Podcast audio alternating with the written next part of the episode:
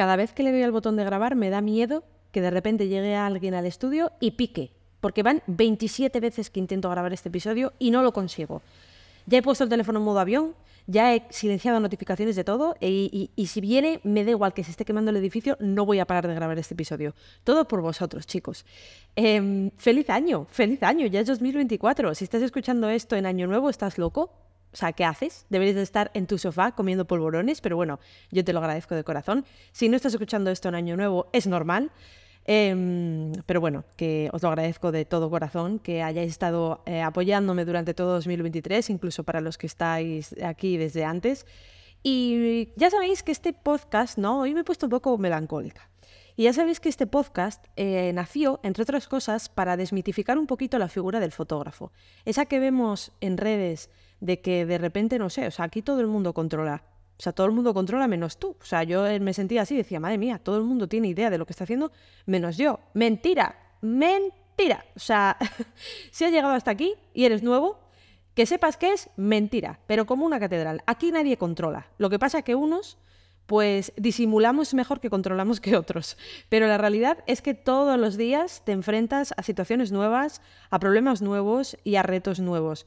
Y como os digo, esa es una de las razones por las que nació este podcast, para enseñaros lo que es el día a día real de una fotógrafa, de un negocio fotográfico que está en pleno crecimiento. Em, ya sabéis que en septiembre más o menos, eh, más o menos no, en septiembre, hizo dos añitos mi negocio. Eh, yo ya venía haciendo fotos de antes, ¿no? Pero bueno, mi negocio como tal eh, lleva dos añitos de vida, ¿no? Es como mi bebé. Y, durante todos estos, o sea, durante estos dos años a mí me han pasado muchas cosas, he aprendido muchas cosas. Em, he conocido a mucha gente, en fin, han pasado un montón de cosas y en ese episodio os quiero hacer una recopilación de todos esos aprendizajes o los más reseñables que he tenido durante 2023. Porque como os digo, aquí todo el mundo hace como que sabe, pero la realidad es que no, o sea, la mayoría no sabemos.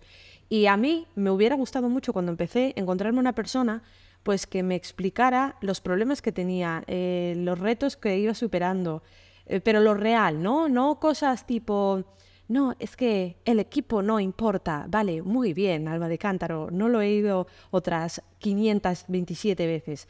En fin, eh, problemas reales y aprendizajes reales, y eso es lo que he recopilado durante 2023, todo lo que me ha pasado, ¿no?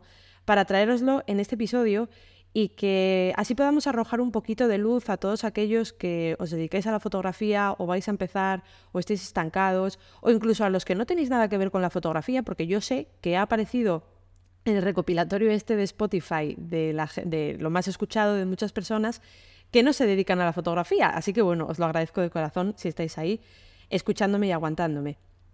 La cuestión esto que os voy a contar son aprendizajes, algunos más concretos y otros más genéricos, ¿vale? Unos más eh, pues del día a día, de real, y otros más de mentalidad. Y es, pues no sé, así un poquito los más reseñables. Em, ya sabéis que cuando hablo de mentalidad lo hablo de una manera completamente objetiva y casi científica, ¿vale? Porque sí que es verdad que cómo tú encares las cosas va a ser determinante para el resultado que obtengas.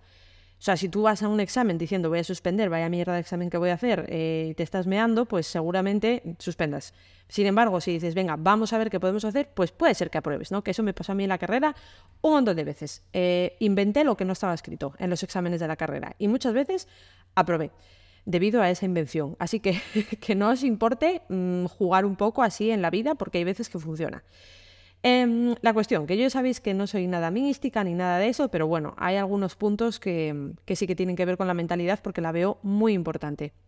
Y es uno de los, entre comillas, fallos que os he visto en las consultorías que hemos hecho, ¿vale? Hablando de consultorías, si estás escuchando esto, em, ahora mismo las consultorías están cerradas, a no ser que las estés escuchando dentro de unos meses, ¿vale?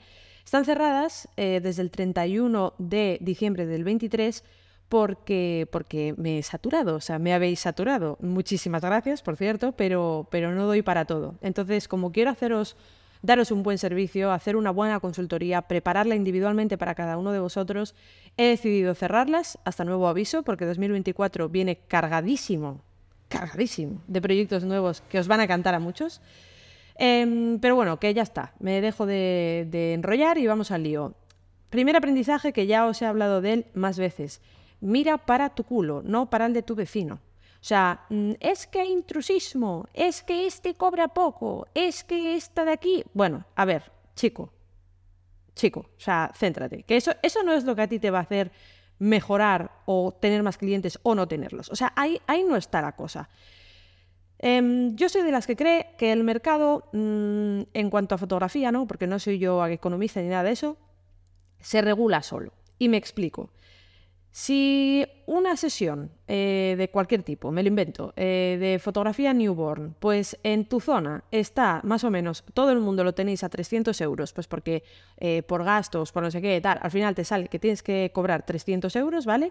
Eh, cosa que, bueno, mm, vemos en las consultorías, hemos visto en las consultorías, no os diré que, reservéis, ya os lo iba a decir, reserva consultoría para ver esto, no puedes, están cerradas, pero bueno, que lo sepas que en un futuro cuando la reabra es una de las cosas que podemos tratar, eh, ponerte precios, ¿vale? Eh, bueno, pues pongamos que en tu zona hay sesiones newborn a 300 euros. No tengo ni idea de cuánto están, ¿vale? Así que porfa, si lo digo mal, que no os parezca mal. Y coge una persona y la pone a 100 euros así, con su face, y tiene estudio de todo. Esto se ve, ¿eh? Esto se ve. Es altamente probable que esta persona ponga un precio tan, tan bajo porque no tenga ni puta idea de lo que está haciendo, también os digo. Eh, vale, ¿qué va a pasar? Que sí, al principio, pues eh, puede ser que le lleguen clientes a esa persona en lugar de a ti, porque tiene un precio considerablemente más bajo, ¿vale? Y puede ser incluso que ahí ya sí queda un poquito más de rabia, cuando tienen un precio bajísimo y encima son buenos profesionales, no se valoran a sí mismos y dices, joder, es que tienes un buen servicio. Vale, eh, esa persona va a aguantar dos telediarios, porque te vas a quemar, porque te van a llegar clientes que, no valen para nada, así dicho claro, porque los que van a precio son los que más dan por saco, em, vas a ver que no llegas a fin de mes. O sea, que esa persona trabaja, trabaja, trabaja, trabaja y va a ver que, no hay manera, que no entran los ingresos que necesita.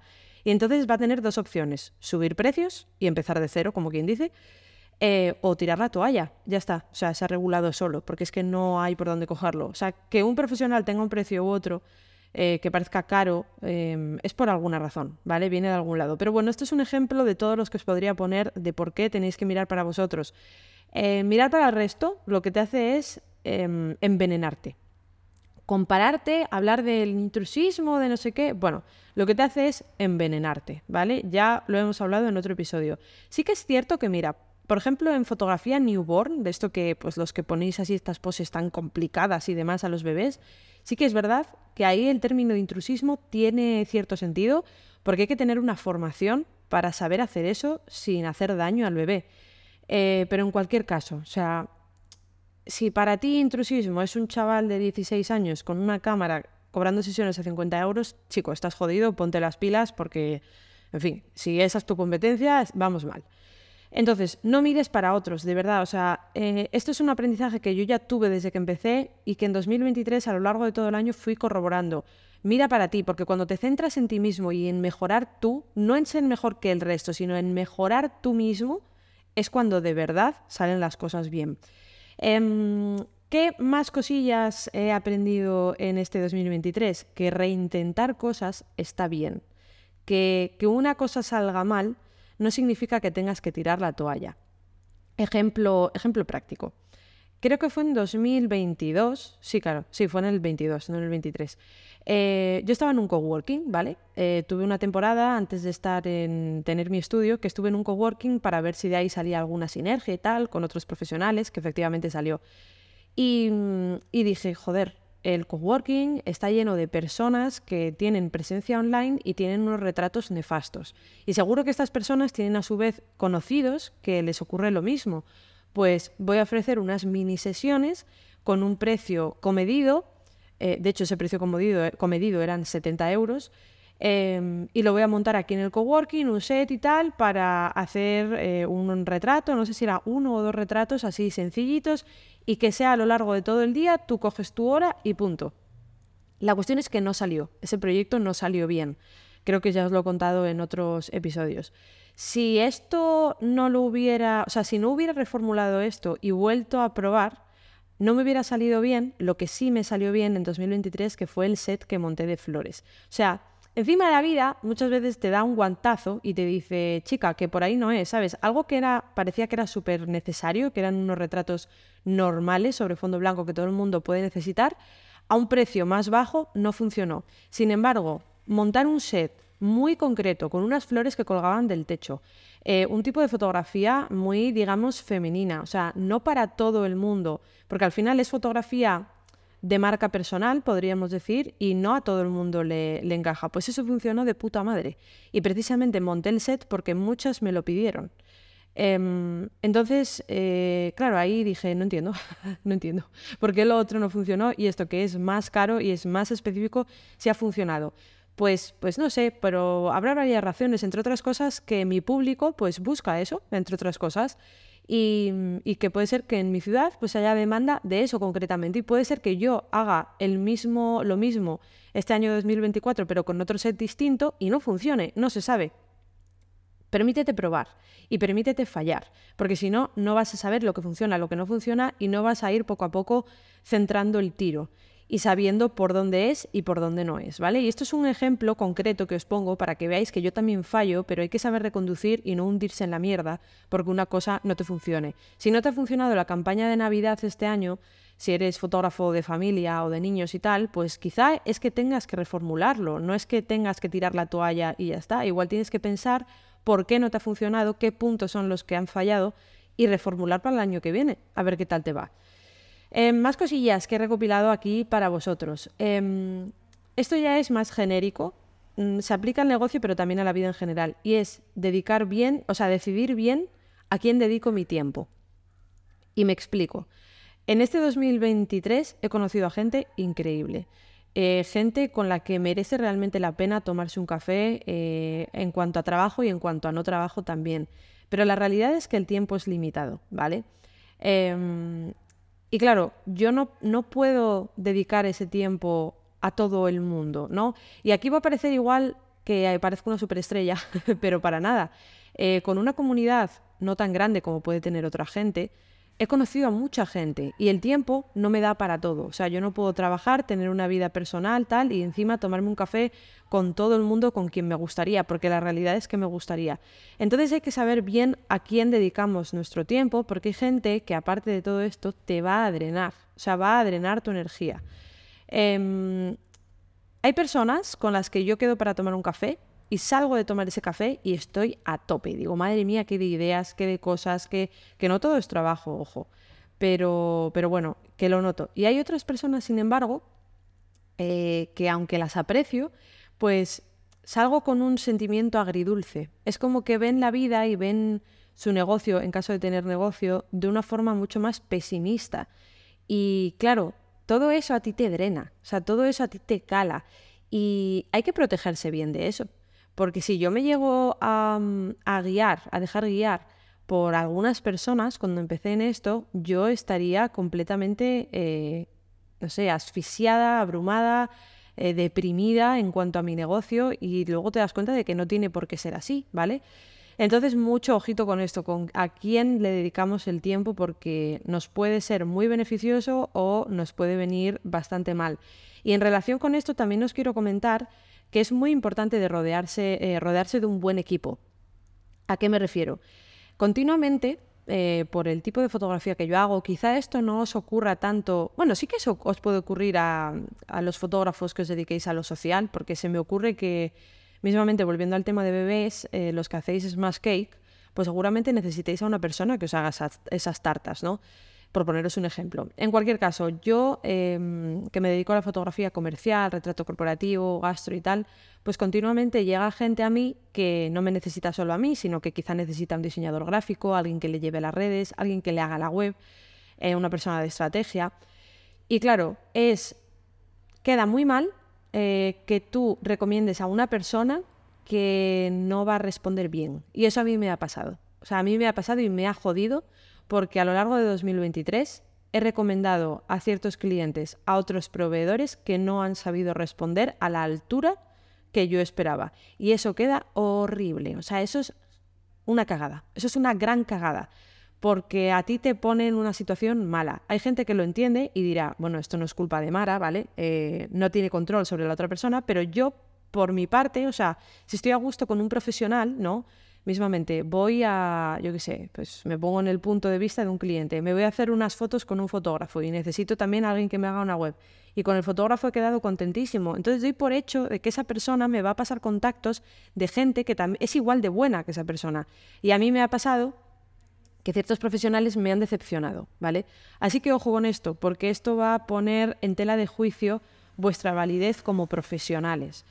Em, si dudáis entre recomendar a alguien y no recomendarlo porque no sabéis si va a responder bien, no lo recomendéis, no os mojéis. O sea, es mejor que no lo recomendéis si no sabéis cómo trabaja de primera mano, porque muchas veces os vais a llevar decepciones y a mí me ha pasado.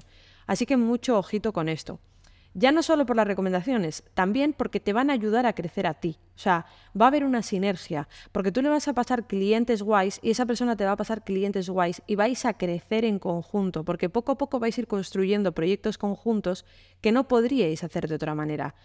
Em, por ejemplo, si yo necesito una persona experta en branding y yo le paso un trabajo guay y luego esa persona le llega un trabajo guay y necesita unas fotos a la altura de ese branding, pues vamos a estar trabajando juntas y el trabajo que yo hago gracias a ella no lo podría hacer si esa persona no, no, no me hubiera pasado ese trabajo y al revés.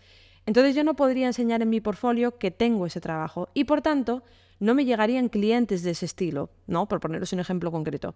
Em, Así que mucho ojo de con quién os rodeáis.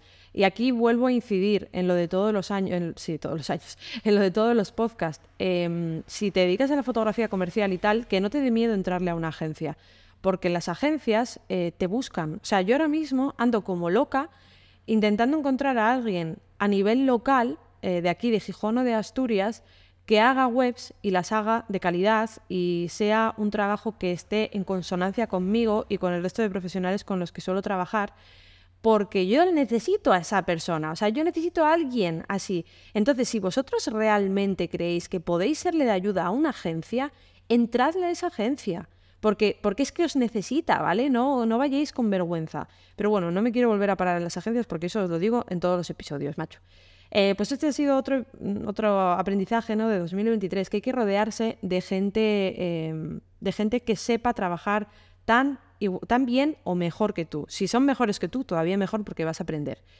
Más cosillas. Em, he ido aprendiendo poco a poco a optimizar mejor mi tiempo. Y concretamente me he dado cuenta de que evidentemente hay días que tienes que trabajar muchas horas sí o sí, pero también me voy dando cuenta de que tenemos tan metido a calzador, al menos aquí en España, la cosa de que hay que trabajar ocho horas, que hay días, o sea, este año, ¿vale? Por ser clara, este año estoy segura de que he trabajado menos horas que el año pasado. En 2023 he trabajado más que en 2022. Estoy completamente segura. De hecho, los primeros meses, o sea, hasta que yo abrí el 5 de marzo el estudio, prácticamente entero eh, enero y todo febrero yo estuve metida en el estudio arreglándolo. O sea, apenas hice sesiones más, más que las que tenía mensuales, ¿vale? Las fui eh, postergando casi todas para tener esto listo cuanto antes. O sea, durante esos meses facturé considerablemente menos de lo que vengo facturando, ¿vale? Em, y sin embargo, en 2023 facturé considerablemente más que en 2022, trabajando menos horas y habiéndome pasado esto a principio de año. Entonces, ¿qué os quiero decir con esto? Eh, yo no soy mucho de eso de trabaja poco y factura mucho. Bueno, eh, vamos a poner los pies en la tierra, ¿vale? Eh, hay veces que se puede, pero otras que no. En cualquier caso, hay que optimizar mejor nuestro tiempo de trabajo. Y no sentirnos mal si un día hemos trabajado menos que otro. Igual ese día hemos hecho más dinero. O sea, por poneros un ejemplo. Em, yo un día estaba inspirada. Subí unos stories rápidos eh, hablando sobre el curso que he hecho para vosotros de, siete formas de imitar la luz natural con tu flash, ¿vale? Eh, subí unas historias hablando sobre ello, tal. Bueno, pues hice tres ventas. Tres ventas por subir unas historias. Entonces, ¿qué pasa? Que hay otros días que me estoy pegando haciendo eh, presupuestos, haciendo propuestas guays para clientes y tal, que no entra ni una. ¿Quiere decir eso que está mal hecho y que tengo que hacerlo primero? No. Lo que quiere decir es que céntrate bien donde pones tu foco. Poco a poco lo irás viendo, ¿vale? Ve experimentando y ve haciéndote la idea de que no por trabajar mucho más vas a trabajar, vas a cobrar mucho más. Hay veces que lo que hay que hacer es trabajar mejor, ¿vale? De nuevo, hay días y semanas que no te los quita ni Dios que trabajes de sol a sol prácticamente, porque oye, se te ha juntado, tienes un pico de trabajo y ya está, tienes que sacarlo adelante, ¿vale? Em, otra cosa, otra cosa que he aprendido es que, claro, tú ves a los fotógrafos de nuevo por redes y tal, eh, volviendo al primer punto, y dices, madre mía, es que mm, e, están trabajando todo el día, todos los días, y yo no. Y luego te das cuenta de que, hay amigo, eso no es así, ni tiene por qué ser así. O sea, habrá épocas, habrá momentos del año en que sí tengas igual de lunes a viernes sesión, pero habrá otros que no. De hecho, mi media de sesiones no es una sesión al día, ni son cuatro sesiones a la semana. Yo ando de media en torno a tres sesiones a la semana de fotos. Tres, cuatro, no sabría decirlo bien. Em, entonces, ni mucho menos te hace falta trabajar todos los días para poder vivir de esto. También depende del tipo de fotografía que tú hagas, de nuevo. Si tú tienes una fotografía eh, social, por ejemplo, que el ticket suele ser un poquito más bajo, a no ser que trabajes en bodas. Y mira, bodas es un buen ejemplo. O sea, bodas es un ejemplo de que puedes estar trabajando durante unos meses a full, eh, pero que al final el fin de semana tiene los días que tiene y una semana tiene las bodas que tiene y, y tú puedes vivir de ello, ¿no? Entonces, ojo, cuidado con eso, ¿vale? Va a depender mucho de tus precios, de la zona en la que estés y demás. Eh, y como te digo, yo voy experimentando. Y os soy sincera, a mí al principio me daba corte decir el número de sesiones que yo tenía, porque yo pensaba que trabajaba poco, hasta que dije, hostia, pero si estoy ganando bien eh, si hacer eh, tres sesiones diarias. Y ojo con esto, ¿vale? porque no os quiero engañar. O sea, yo esto os lo estoy diciendo de fotografía, porque yo ya sabéis que también tengo la parte de ingresos de, de, formación para fotógrafos, ¿vale? Porque puede ser un poco tramposo decir, ah, mira, esta persona vive de puta madre y hace una sesión a la semana. Ay, amigo, pero es que igual, eh, yo qué sé, le compran 200 personas al mes un curso, ¿vale? Y no, no es mi caso. O sea, yo os estoy hablando siempre desde el punto de vista de eh, trabajos fotográficos como tal, no de formación de fotografía. Ojo con eso porque muchas veces nos engañan. Porque es cierto que las personas que estamos en Internet hablando sobre fotografía no solamente trabajamos con clientes, sino que también trabajamos ofreciendo cosas a los fotógrafos. Así que cuidado con eso. No os fiéis de todo lo que veis. Eh, otra cosilla que he aprendido este 2023 que yo antes era un poco reacia a, pensarla, pero es así, es una realidad, y es que el estudio a pie de calle eh, hace que me perciban de otra manera, ¿vale? ¿Esto quiere decir que necesitas un estudio a pie de calle para, para ser profesional? No, no lo creo.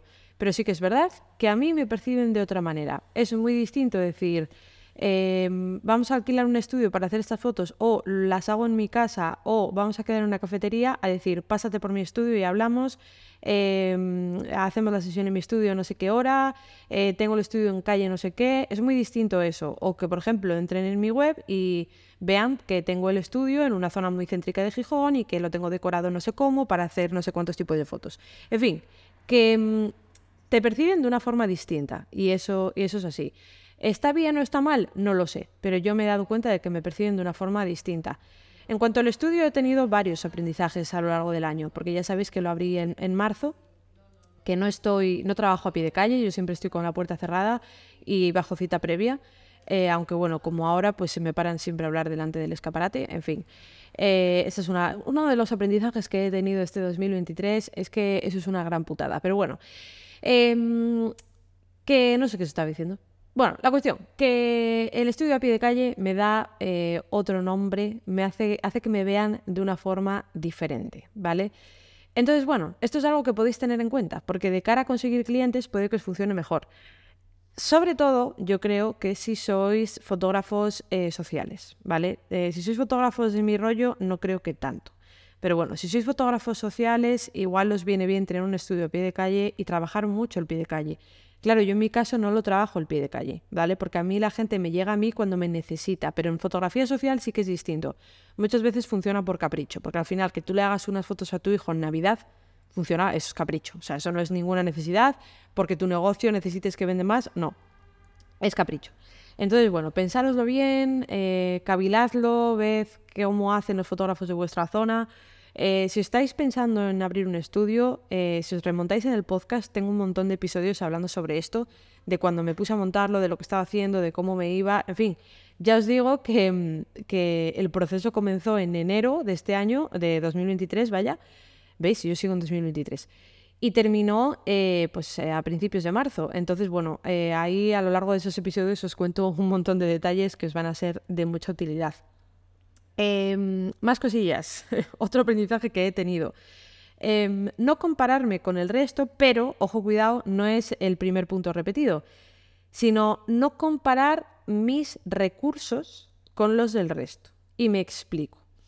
Yo hay veces que voy a sitios a hacer fotos em, que me parecen espectaculares. Y digo, ¿cómo puede ser que una persona que acaba de abrir su negocio tenga estas instalaciones, esto así, esto así, eh, que aquí hay decenas, no, cientos de miles de euros literalmente, ¿cómo puede ser? Pues puede ser porque, oye, hay gente que, hay personas que por lo que sea han tenido una herencia, de familia ya tienen bastante dinero, han pedido un préstamo que están hasta las orejas, en fin, hay muchas razones. Entonces, ¿a dónde quiero ir a parar?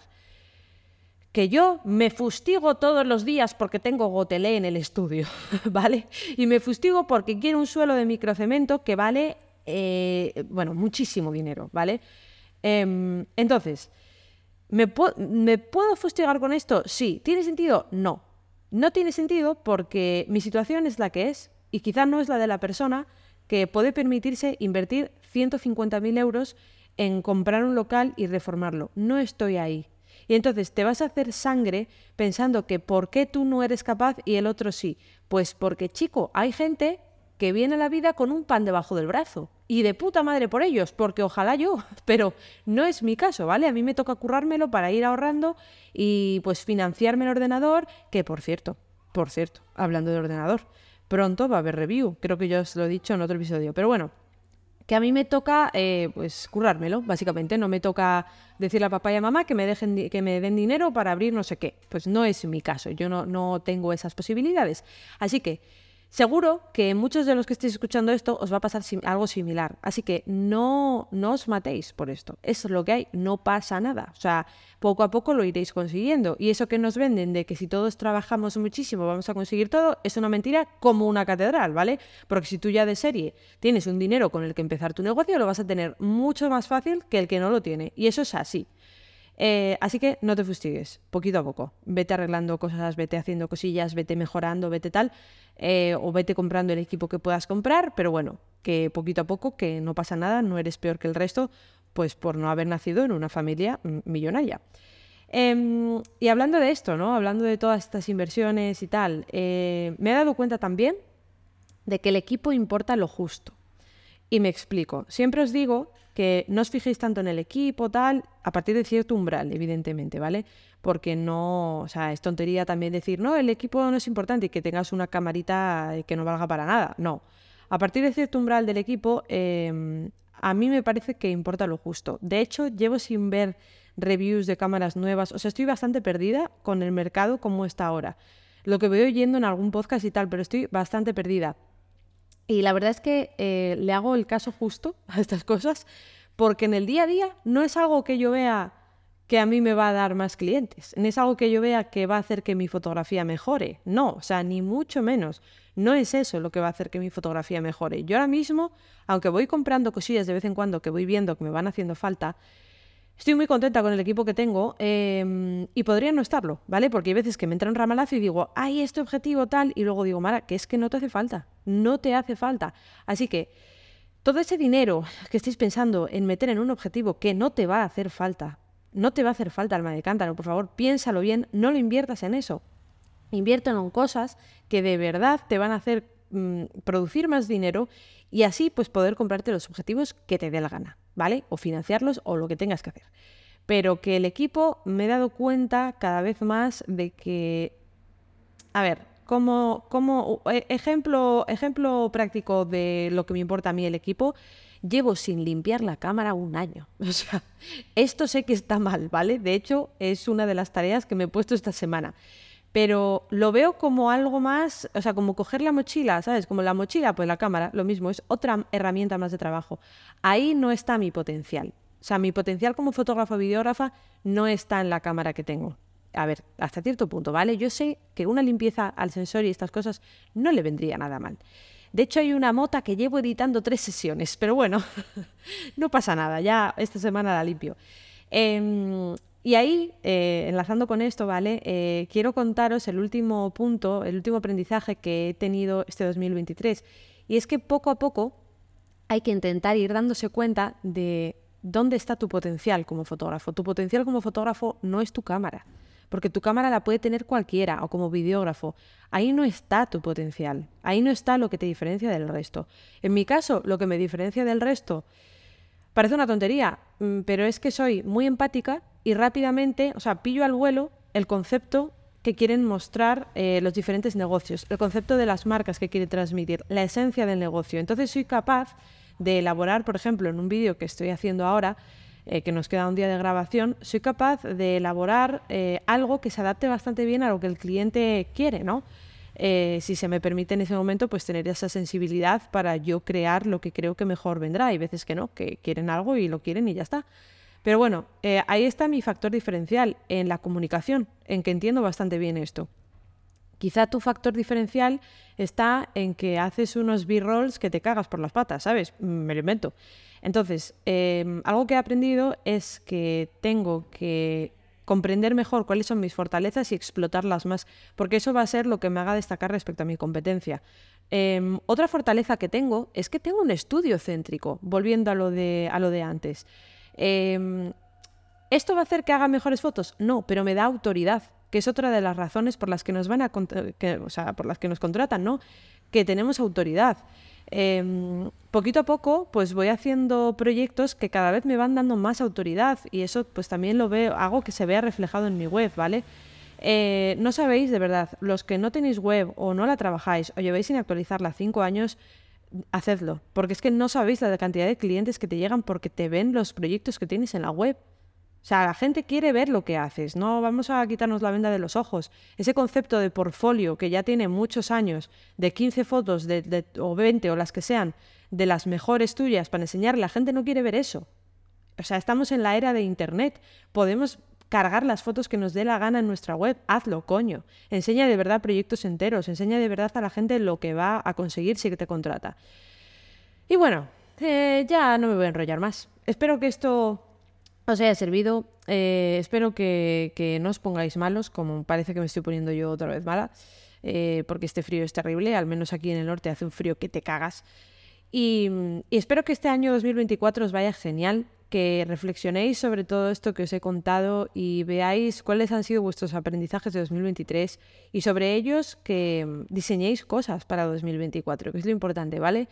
Eh, la, para mí, Mm, la, importancia de lo que te pasa, o sea, el, saber aprovecharlo bien está en me pasa una cosa o aprendo una cosa, la analizo, eh, tomo una conclusión y ejecuto esa conclusión, ¿vale? Es muy científico, muy pasa algo, lo analizo y diseño un experimento para ver qué pasa, ¿no? pues aquí lo mismo. Hay que analizar lo que nos pasa, eh, analizar lo que vivimos y, llevarlo a cabo en de diferentes maneras para poder mejorar y para poder eh, seguir avanzando en nuestro negocio fotográfico. Y nada más, chicos. Muchísimas gracias por estar ahí durante todo 2023. Eh, espero que sigáis aquí en el 24 porque van a venir cosas geniales. Y nos escuchamos en el siguiente episodio de Fotografiando.